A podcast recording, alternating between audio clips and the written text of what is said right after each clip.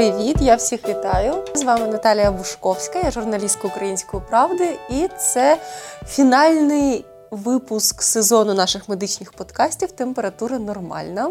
Тому формат у нас буде сьогодні трохи незвичний. Попереду свята буде час трошки почитати. І ми з моїм колегою Федором Попадюк е, поговоримо про книги, пов'язані з медициною. Ком. Попадюком, вибач. Да, привіт. Я Федір. Я монтую цей подкаст, а ще роблю подкаст Кляті питання на українській правді. Так, температура нормальна існує саме завдяки технічній підтримці Фед... Федора. Так, ну я тут виписала собі книжки, і я б хотіла вперше поговорити про дуже дуже класну книгу. На жаль, я не бачила, чи перекладена вона українською. Я читала її лише російською. Угу. Авторка це медична журналістка Соня Шах. І називається Пандемія Всесвітня історія вірусів. Я про неї чув, і вона в мене є у угу. е, застосунку, за допомогою якої я читаю книги, але до, до неї ще не, не дійшли руки, як і до багатьох інших. Я так розумію, вона про історію вірусів, так ну скажімо так, насправді вона навіть така не не, не лише історична, вона навіть така аналітична. Вона аналізує, чому взагалі трапляються епідемії, угу. і яка вергітність того, що якась пандемія майбутнього вб'є всіх нас. Я до речі. Позавчора дивився, здається, є на Нетфліксі серіал е, документальний е, The Vox Explained. Uh-huh. Там є американське видання Vox. Їхня там історія пов'язана на тому, що вони все пояснюють. І вони разом з Netflix зробили такий документальний серіал. І Там якраз була серія про ну, про віруси і про uh-huh. те, е, про головну загрозу, що, скоріш за все, з великою вірогідністю у нас є якийсь вірус, тому що пандемії вони існують постійно, і і зараз е, чим біль ну, чим легше люди можуть подорожувати, так, чим так, так. ми плотніше нас е, живемо, тим ну, більше загроза такого вірусу. І там Да. Да, да, да. Насправді вона теж оце, цей приклад давала, коли розповідала про атипову пневмонію. Там цікаво, да, що про неї теж було.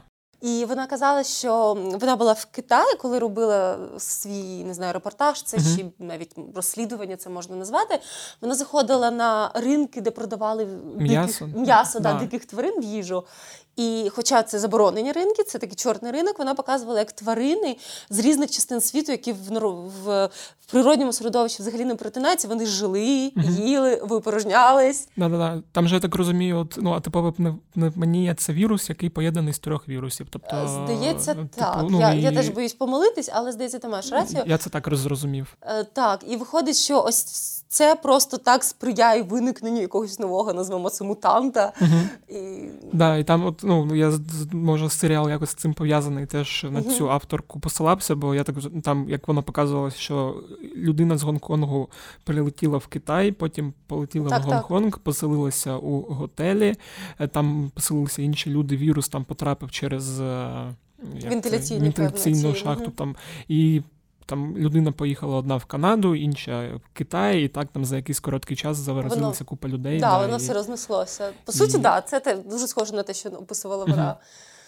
А ще цікаво, вона розповідала про те, як люди трішечки по-дивному реагують на хвороби. І вона розповідала це на прикладі епідемії е, Ебола, яка ага. була в 2014 році, і весь цивілізований світ він був в якійсь такій страшній паніці.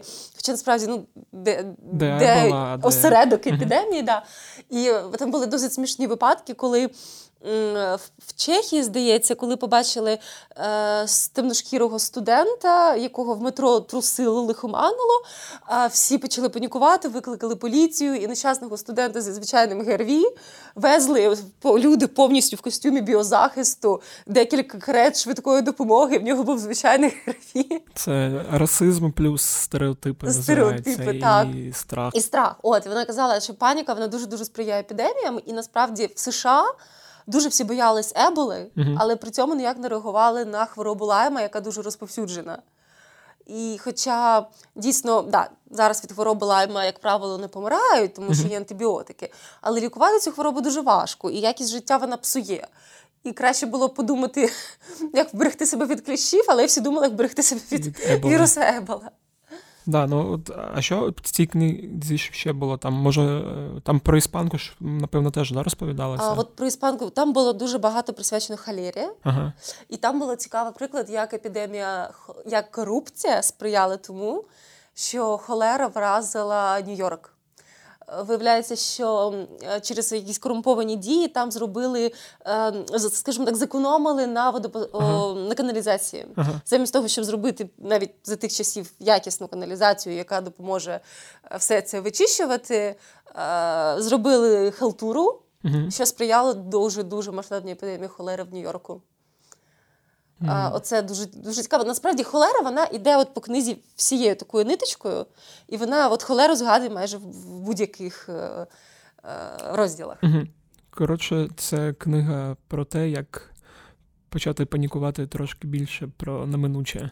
Так, 100%. Захочеться відразу помити руки. Да, да, бо я я не читав ще, ну я от її хочу почитати, але от після тієї серії там 20 хвилинної про пандемії і в мене такий трошки страх. Тобто там з одного боку говори, е, була розмова про те, що вчені зараз намагаються там створити супервакцину там, від того ж грип, грипу, яку можна зробити раз у житті, угу. а, і там більш цікаві речі. Ну, але ти думаєш про те, що ой, що нас чекає. Ну, Так, до речі, у нас же ще, ну, зараз ми про віруси говоримо, uh так, говорили, але ще є бактерії і є mm, страшна да. антибіотика резистентність. Да, і все воно мутує, і.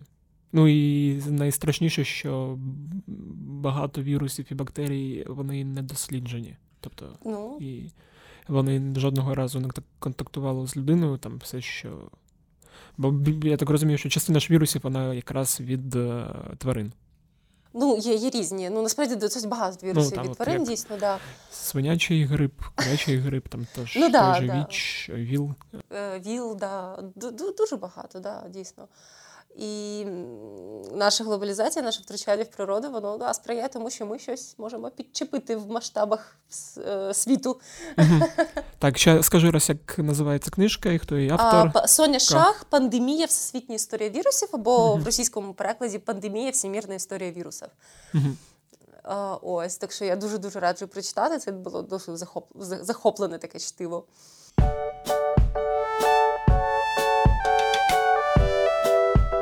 Да, Давай тепер я наступний. Давай. Я пораджу. А в мене я от нещодавно прочитав і вважаю її однією з кращих і найкорисніших кни... книжок, яку я б хотів давати там кожному, хто обмежує себе у вісні.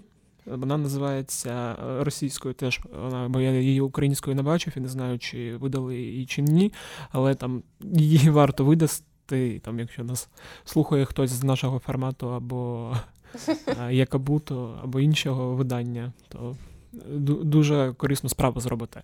Це книжка називається Зачем ми спім? Нова наука о сні і сновидіннях. Її автор американський вчений Меттью Олкер. Угу, Цікаво, не чула про таку, до речі. Да, Він досліджує сон і там дуже багато років, там я не пам'ятаю скільки, 10-20, і він ну, якраз невролог та вчений, і, ну, в принципі, написав книгу про сон, вона складається там з декількох розділів. Вона пояснює взагалі, як влаштований механізм сна, тобто, угу. які гормони там впливають на те, що там людина засинає, і людині хочеться спати, там пояснює, що таке там циркадні ритми. Угу. Які, в принципі, як це правильно сказати, забезпечують механізм, як людина там прокидається, спить, що там є е, е, гормони, там, які заставляють нас е, спати, як кава ці гормони трошки ну, глушить, глушить да, але ненадовго. Тобто і це з одного боку і інша найважливіша деталь цієї книги, то що цей вчений пояснює усі ризики, пов'язані з депривацією сна. Тобто, що ну, біологічно, що він пояснює, що людина спить для того, що як мозок людини у вісні встановлюється. І... Позбавляючи себе да. цієї розкоші. Да, позбавляючи себе цієї розкоші, ми викликаємо, ми збільшуємо шанс того, що матимемо різні деменції на старості. Да. Тобто, і в принципі, я от в цьому році де бачив декілька теж досліджень, які там публікувалися, і з останніх, і які з думкою цієї книжки теж ну, співпадають, що депривація сна е, дуже часто равно дорівнює умовному там Альцгеймеру через там 12 через, років. Да. Через 12 років, да. І чим або онкологія якась теж це впливає на онкологію. І ну і Тобто, якщо людині треба там спати десь 8-9 годин, uh-huh. їх обов'язково спати. І там він як каже про те, що цей культ продуктивності, який зараз є, коли люди там себе обмежують у сні, щоб більше працювати, це все призводить до ну, погано, поганого. От. От, до речі, ти зараз розповідаєш, я згадала такий досить моторошний пост. Є такий гарний дуже паблік в Фейсбуці, Ingenious називається. Uh-huh. В принципі, це більш його ведуть лік, лік, ну, спочатку це були лікарі для лікарів, угу. але насправді вони пишуть такою простою таким, такою простою мовою, що ну, заходить ну, усім. Да, я я всім радила підписатись на цей паблік, і там вони іноді описують дуже якісь рідкісні захворювання. І там було захворювання. На жаль, от я зараз намагаюся погуглити і знайти цей пост, але не виходить. Суть була в тому, що людина це якесь не може спати? А, да, людина не може спати. І це розбувається десь ну, там, після 40 угу. років чи щось. Да, да, да, да, Він цю хворобу теж. А, е- um, описував там про про хлопця, який просто з в якийсь момент перестав. Ну, йому теж було після 40, і він просто не міг, не міг заснути. І це не супер е, сила, да. Да, що ти не спиш і живеш, а навпаки, твій мозок потрохи від... відмирає. Відмирає, да. І це страшне. Це, це як в нього, наскільки я розумію, в цієї людини, яку вони описували, це е, тягнулося. Ну, це такий родинний анамнез, mm-hmm. скажімо да, так. Це вже вважали як прокляття. Хтось навіть думав, що напевно це шизофренія, тому що через брак сна починалися галюцинації. Mm-hmm. Ну, врешті-решт, вони зрозуміли, в чому причина. На жаль, його так і не змогли вилікувати. Людина, наскільки мені відомо, померла, не вона заповіла своє тіло науці. Mm-hmm. І, можливо, потім е, вони може завдяки цьому чоловікові навчаться лікувати це рідкісне захворювання. Ну так, да. і там теж дуже добре пояснюється, наприклад, навіщо сон. Потрібен дитині, дитині, що у час, ну коли дитина спить, якраз у вісні формується, може забув, е, верхній слой е, Ну, неокортексу чи щось да, таке? Да, да, да, Тобто і вибудовуються нейронні зв'язки, і тобто кожного ну, сон для цього потрібен. І ну, є ж дві фази сна: є швидка фаза так, сна так, так. і повільна фаза сна. І вчені довго не могли зрозуміти, наприклад, навіщо ми бачимо сни, що це в принципі таке досить безголузде, але ну, і сни ми бачимо під час швидкої фази сна, і що обидві фази сна вони необхідні, бо там якраз і були як якісь там експерименти, коли людей там на якийсь час обмежували у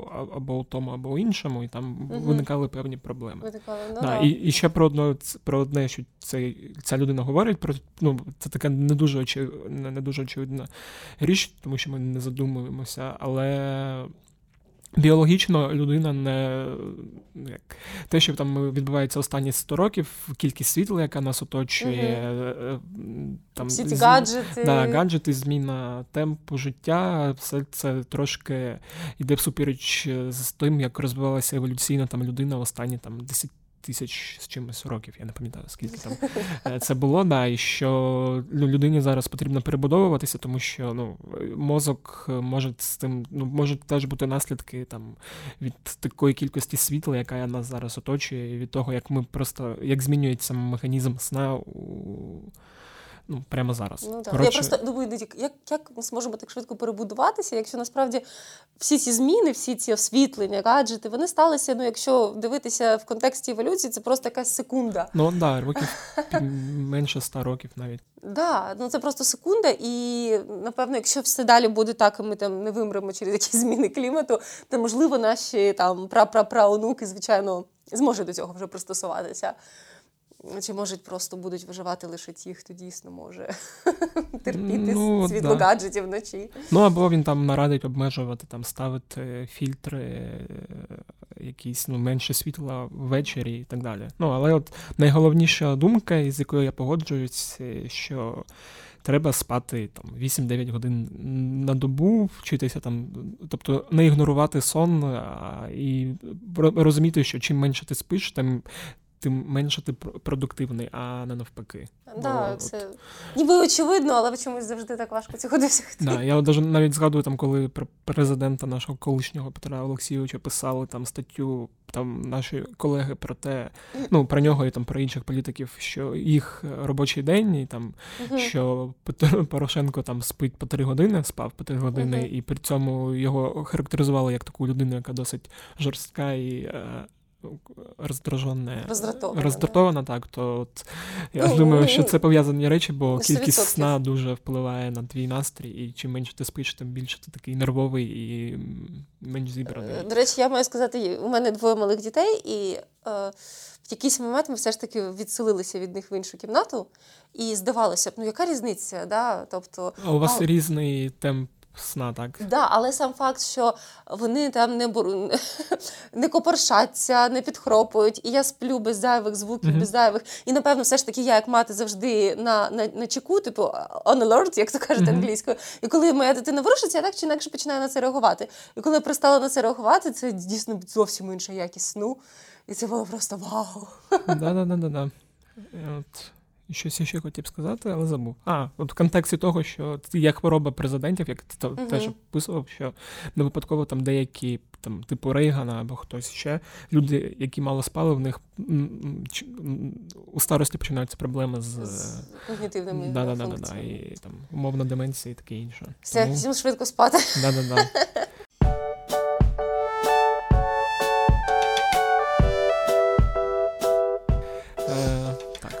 твоя так, черга. Моя черга. Ну, напевно, зараз я б хотіла розповісти про книгу Джесіки Снайдер Сакс Мікроби гарні та не дуже. О, я її. Теж вона в мене лежить, я теж її давно хочу прочитати. І є ще схожа книга, здається, 10% з чого складається. Тобто, що людина а складається. Що чула? Да-да-да-да. Е, я її можу зараз знайти, може ні, але от е, ну, схожа про мікроби, да, які да, нас оточують. Ну, Там дуже цікаво, насправді акцент книги справді на тому, Е, наскільки все ж таки нам потрібні мікроби, uh-huh. і а, е, от ця стерильність сучасного світу вона нам дуже дуже заважає. Тобто книга розпочинається з двох таких досить моторошних історій. Перша історія це про студента-спортсмена, який помер від антибіотикорезистентної інфекції. Uh-huh. А друга історія це про маленького хлопчика, який страждає на аутоімунне захворювання і важку форму алергії на арахіс. Uh-huh. І це все не зовсім ну, це, це, це все порушення імунітету, які також зараз все більше і більше починають. Ем, Ну, все більше і більше нашу стерильність звинувачують в тому, що алергії та аутоімунні захворювання вони розвиваються, вони все частіше зустрічаються в цивілізованому світі. І дійсно було дуже цікаво почитати якісь згадки про якісь дослідження. А, Хоча навіть деякі дослідження, які проводила авторка, вони були там на щурах, угу. але все одно було цікаво зрозуміти, що ну дійсно з одного боку, да, ми себе убезпечили від купи хвороб, з іншого боку, ми отримали іншу, інші хвороби, які ми не вміємо лікувати, які ми можемо лише більш-менш контролювати. Після цієї книги, правда, у тебе навпаки, ти трішечки розслабляєшся, перестаєш переживати, що твоя дитина їсть печеньку з підлоги. Ти завжди кажеш, це для імунітету. Це нормально. Да, але Сам книга... починаєш їсти печеньки з підлоги. Ні, ну тут вже проблема інша, психологічна. Але, в принципі, книга дуже-дуже цікава. Угу. Ну, от, да, я знайшов, до речі, от можу там до ага. до неї це вона називається 10% human. Давай. Е, як мікроби управляють людьми. Я її не читав, от там що ствердження, що 10% це якраз е, людини це мікроби, які да. є всередині. І... Ну, це дійсно так. І насправді я колись робила інтерв'ю з дуже гарним науковцем. Віктором Дусенко. Я сподіваюся, що я нарешті напишу статтю на основі цього інтерв'ю. Він теж розповідав, що наскільки є сильний зв'язок нашого мікробіому з нашим мозком, з нашим настроєм. І такий тізер скажу: якщо ви хочете, щоб ваші 10% мікробів почувалися добре, треба їсти багато клітковини. Що це основне, чим вони харчуються. Клітковина це фрукти, ага. овочі, висівки. І треба їсти. Ну, щось він казав таку, це треба прислухати аудіо, але він казав, що для того, щоб отримати всю цю необхідну клітковину, яка дійсно нам потрібна, це щось 3 кілограми яблук треба в день з'їдати. Ага. Ну, можна ж не лише яблука їсти, можна там просто їсти різні овочі, фрукти, але суть в тому, що ми харчуємось як. Ми зараз доступно м'ясо, доступні рафіновані вуглеводи, вони швидко нас насичують. І бажання топтати фрукти та овочі в нас особливо не виникає. Угу. І ми дуже дуже сильно, наші маленькі мікробики дуже страждають від цього браку клітковини.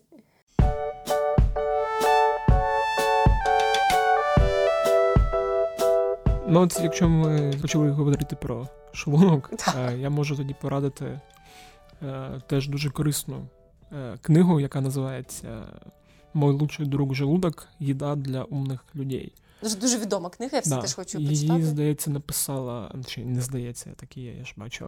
Е, Єляна Мотова це російський автор-дієтолог. Угу. Вона, в принципі, ну про що книга? Вона виписує там, як працює шлунок, печінка там кишків.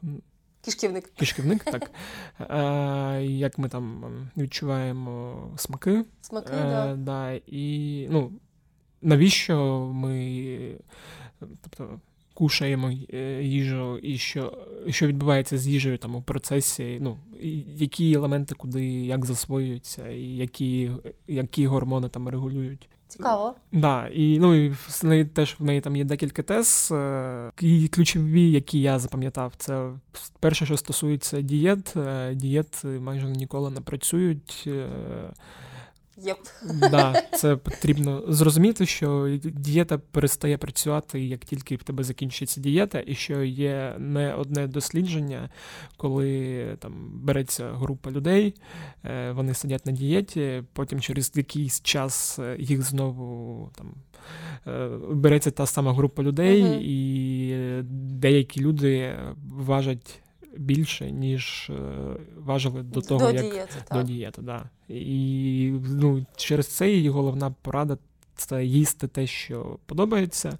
Коли подобається навчитися слухати Свій організм, свій да. організм, да. воно звучить банально, але в принципі так і, і, ну, і є. І там друга теза, що їсти треба, ну. Улюблене слово а, осознано.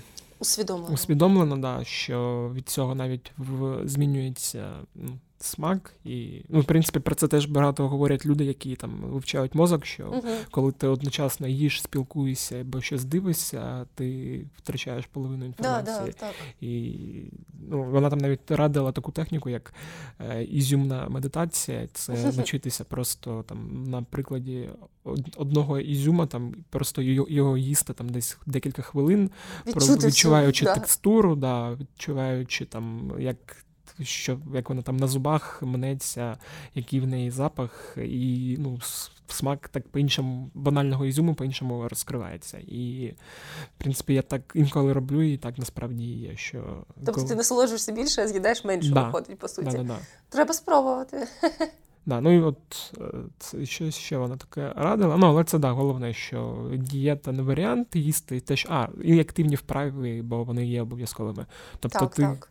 Їж, що тобі подобається, але займайся там кожен день там десь 30-40 хвилин.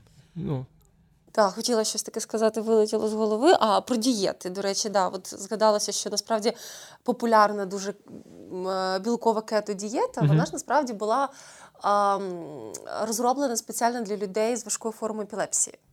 І нібито її зараз і досі застосовують, і це допомагає трішечки. Ну не можу сказати, що вона допомагає геть позбавитись судом, але все судом, але все ж таки її як частину лікування.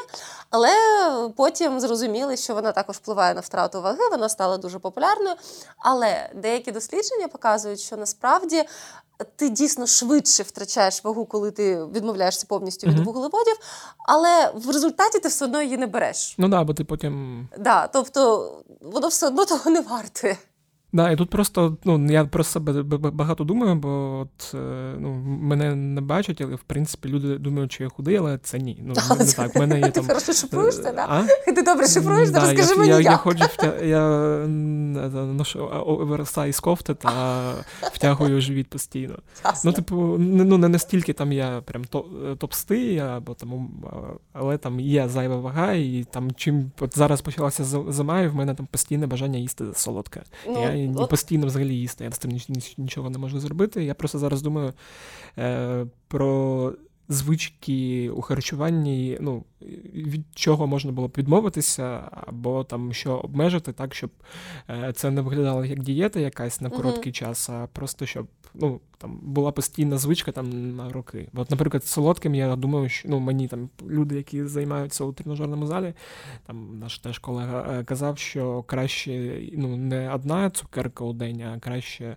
з'їсти цілий торт раз на два тижні. Навіть так. Типу, цікаво. що організм е, зменшує вирогідністю помітить це. Ну, йому да? буде легше ну, переварити. Це я перепровірила. Пере, Хоча мені подобається пере, ця теза. Перевір, да, якщо що, можеш потім мені сказати, що все не так.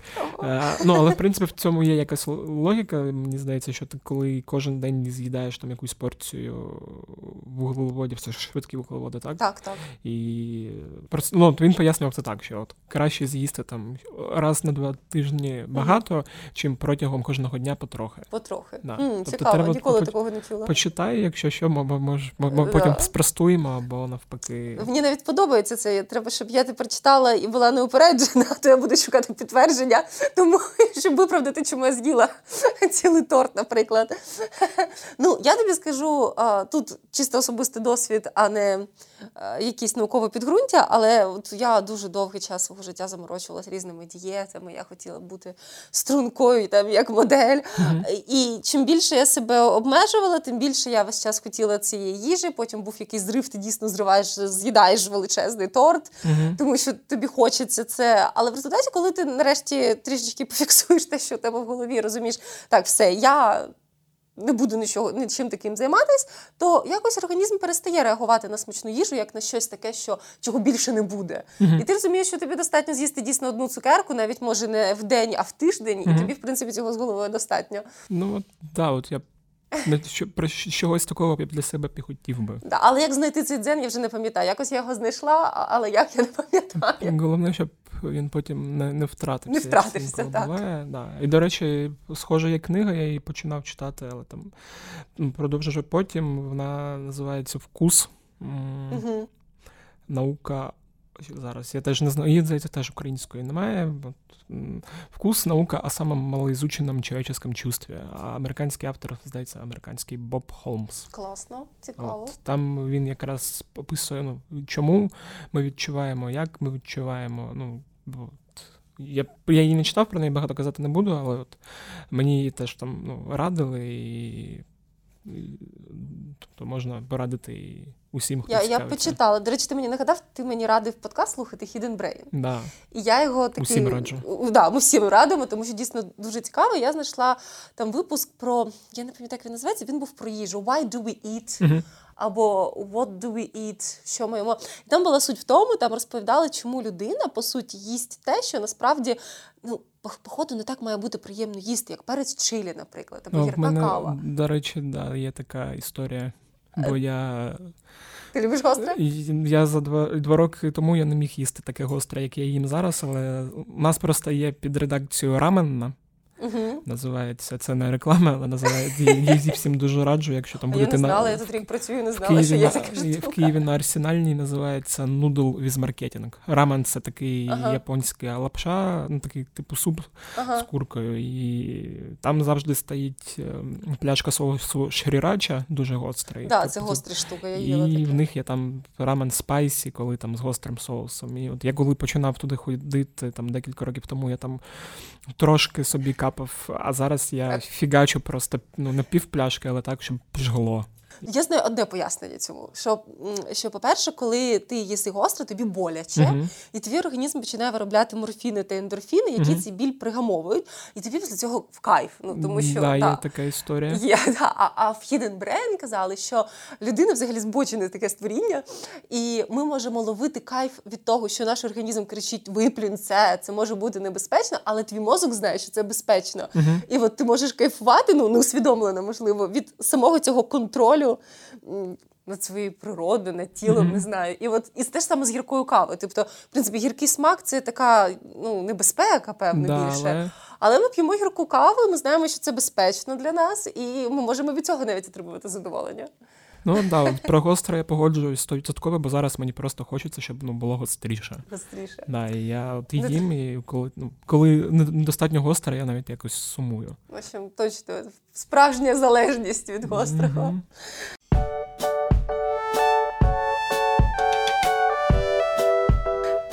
Ясно. Да, Що ти ще порадиш? Так, що я ще пораджу?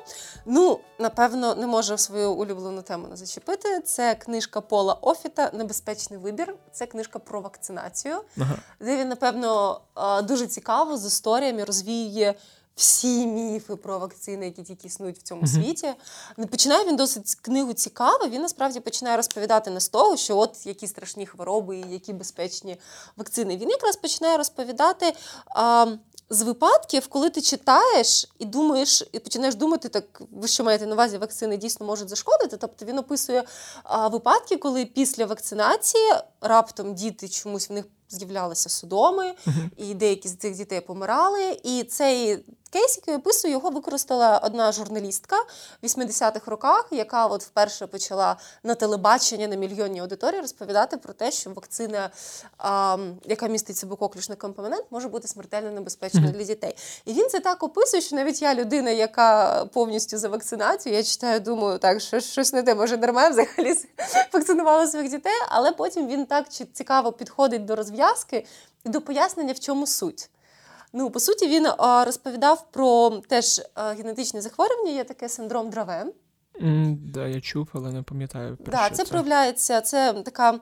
Він проявляє... А, це одна з форм епілепсії, да, так це здається? Да, супер. А це... я її в контексті канабісу знав медичного. Так, да, да, да, звичайно. Вона дійсно каже, що медичний канабіс допомагає впоратись з цими судомами, які mm-hmm. не можуть впоратись ліки.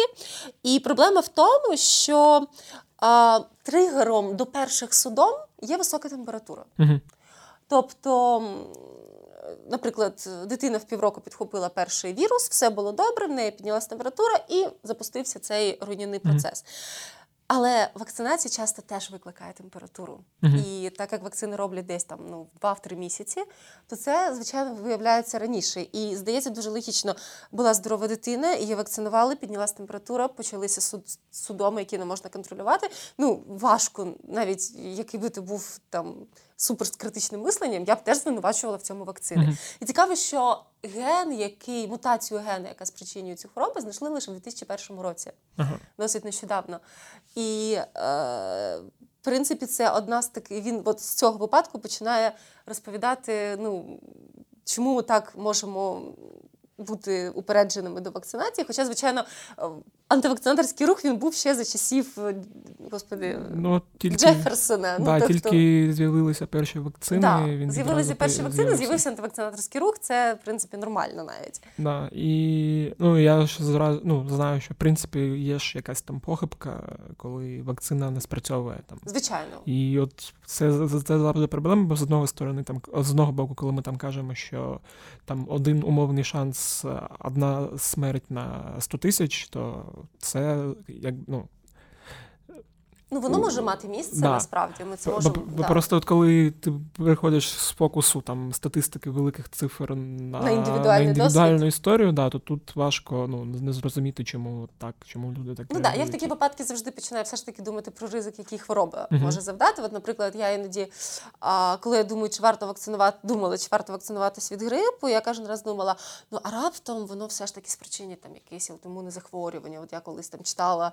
Хоча це було прості вакцини насправді. Mm-hmm. Про сучасних вакцин такого немає. Але потім я згадую випадок молодої дівчини, яка після звичайного нібито грипу отримала ниркову недостатність, їй довелося робити присадку нирки, то я якось відразу йду і вакциную спокійно.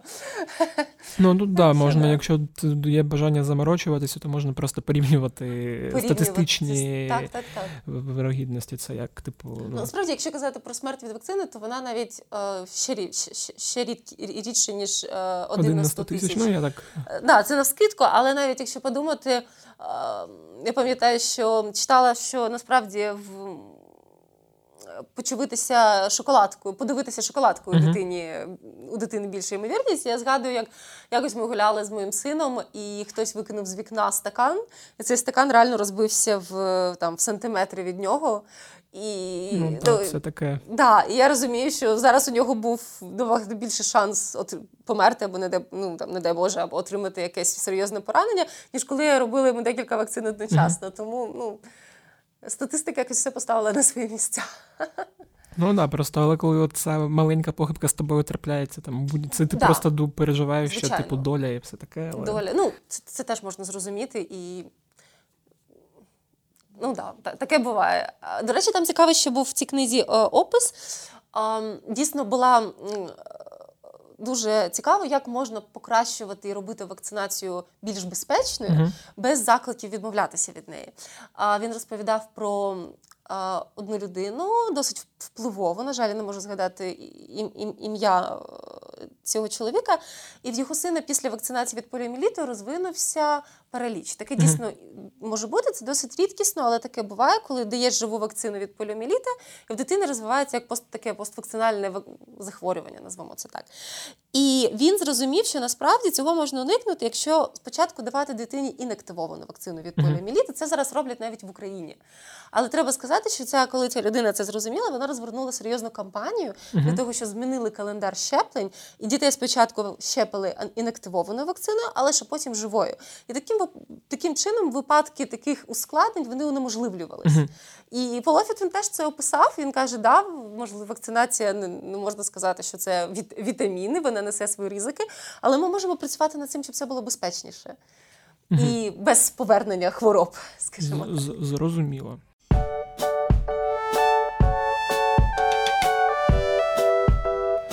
Нас скільки часу Так, залишається? у нас вже завершується наш час. Можемо, ну, в принципі, можемо ще довго, але щоб просто да, подкаст да. був можна дві години говорити. Можемо ще трошки по книзі порадити, так дуже коротко, з того, що я ага. відібрав. Е, е, Це. Є така дуже добра книга, вона стосується е, ну, не зовсім медицини, але пов'язана це е, і зміненої черти характера, угу. про медитації і їх вплив на організм. Круто. Це теж американський автор, який почав досліджувати ну, взагалі, що таке медитація, як мозок угу. під, під час функціонує, які зміни відбуваються, що там чи з 70-х, чи з 80-х років, і продовжує займатися цим далі. Ну, в принципі, там пояснюється, які зміни про відбуваються у мозку, і як це там впливає з рівнем там стресу, і угу. як там людина може, як там змінюються ці нейронні зв'язки, і все це, в принципі, має місце. і тобто вона дійсно допомагає там. Тому дуже раджу всім, хто хоче там почати медитувати, да, але не розуміє, для чого Я це. Думаю, це дуже важливо нам зараз всім. Ну, Тобто, наприклад, я там практикую, і тобто, і я там можу... Як? Ти відчуваєш різницю? Е, Ну, Мені здається, так, я просто не знаю, наскільки це е, збоку можна побачити, і які факти ще на це впливають, але мені там здається, що за останній рік я став. Е, тобто, в мене менше стресу, я вже не реагую там на стресові ситуації, так як там раніше, ре- реагував раніше. Це перша історія. Друга історія це те, що щоб відійти мені зараз потрібно менше часу. Це там могла бути доба дві, а тиждень, а зараз це там ну, uh декілька годин в день, якщо там залежить від залежить. Ну, не пішло воно все дупо, просто якось воно по-іншому е, організм реагує. Там, Ну і коли я там це роблю вранці, потім виходжу на роботу, там час якось повільніше тягнеться і все більш гірніше. Угу. Тобто, ну, я тобто я для себе якісь переваги відчуваю, ну, воно дійсно працює. Постійно, коли ти про медитацію розмовляєш з людьми, які цього не практикують і не розуміють, воно інколи. Ну, здається, що ти якісь такі речі говориш, якісь трошки езотеричні, але в принципі насправді Ні, медитація це досить нічого такого. доведено науковцями, що вона дійсно впливає на позитивно на мозок. Тому що це зовсім не езотерика. Якраз Уляна Супрун навіть писала про користь медитації. Да. От. Я б ще дуже порадила книжку. Я, до речі, коли писала статті про онкологію угу. на наш сайт, я надихнулася цією книжкою. Це а, Сідгартха Мукерджі, угу. імператор усіх хвороб, біографія раку. Да, я її теж бачив і теж хотів почитати. Вона дуже класна і вона дуже круто пояснює, чому. Чому ми досі все ж таки не можемо знайти золоту пігулку від раку, uh-huh. і наскільки безглузді після цього здаються всі ці заклики лікувати рак содою, або я не знаю, чим там ще люди лікують рак, або навіть там якимись ще народними методами. Це дуже класна книга для того, щоб пірамідками.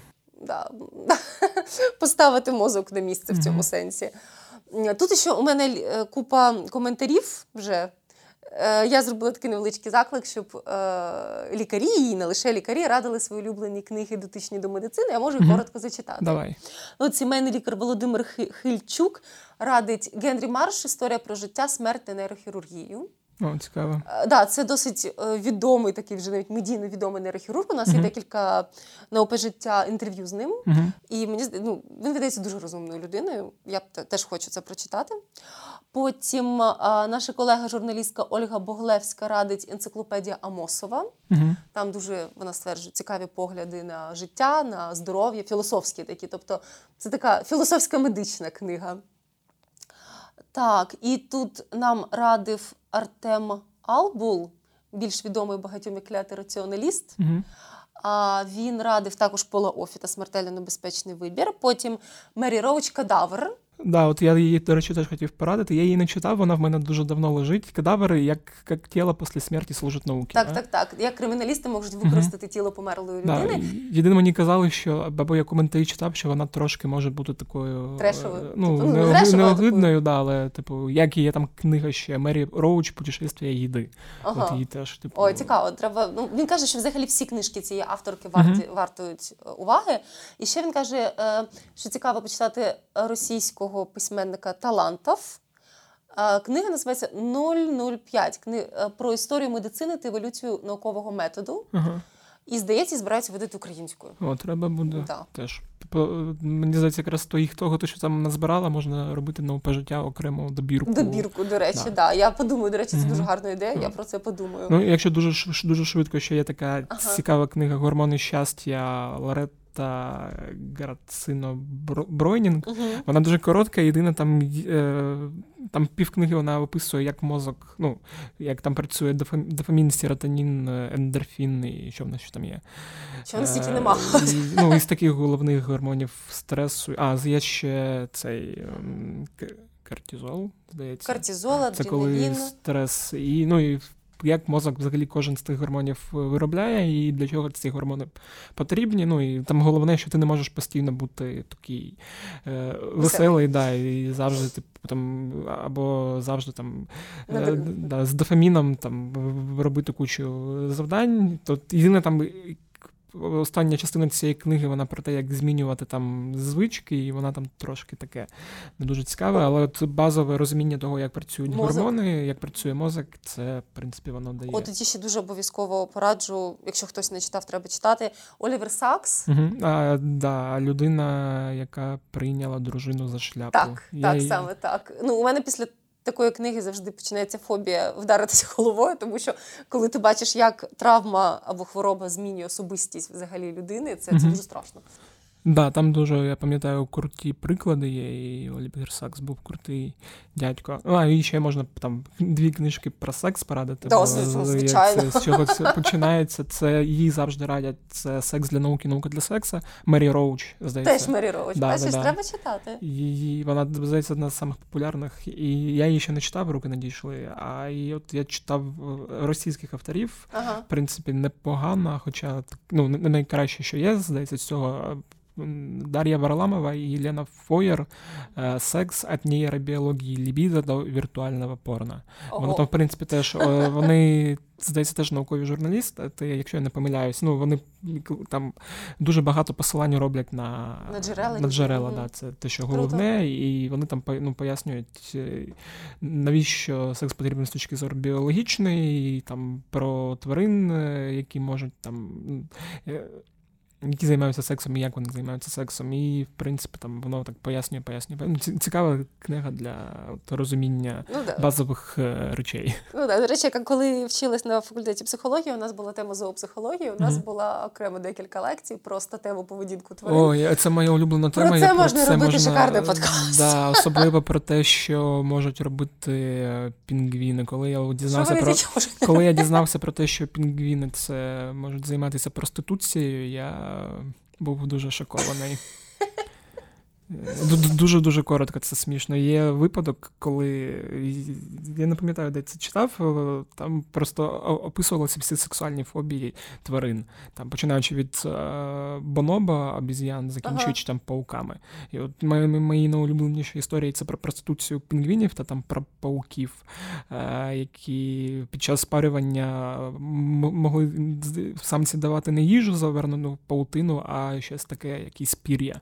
Тим самим її обманюючи. А про проституцію це пінгвінам потрібне каміння для того, щоб збирати, ну, висиджувати яйця. Да. І у них заведено так, що чоловіки можуть там наперед е, збирати каміння, ще не маючи самку, щоб ну. Е, то щоб вже коли там самка знайдена, все воно було. І були задокументовані випадки, коли самка, в якої вже є самець, є яйце, йшла до цього одинокого пінгвіна, Пінгвіна? е, спарювалася з ним, забирала каміння і йшла від нього. Жорстко. Да, тому зоопсихологія. Аморально це- взагалі. там, там дуже ну, це, це є найбільш страшніші випадки пов'язані з, з але я про них не буду зараз. Боже, я тепер згадала страшний мультик, там теж був пінгвін і яйце, каміння замість яйця, і тепер мій світ ніколи не буде колишнім. Добре. Я думаю, Да. на цій ноті варто да, завершувати. да, да,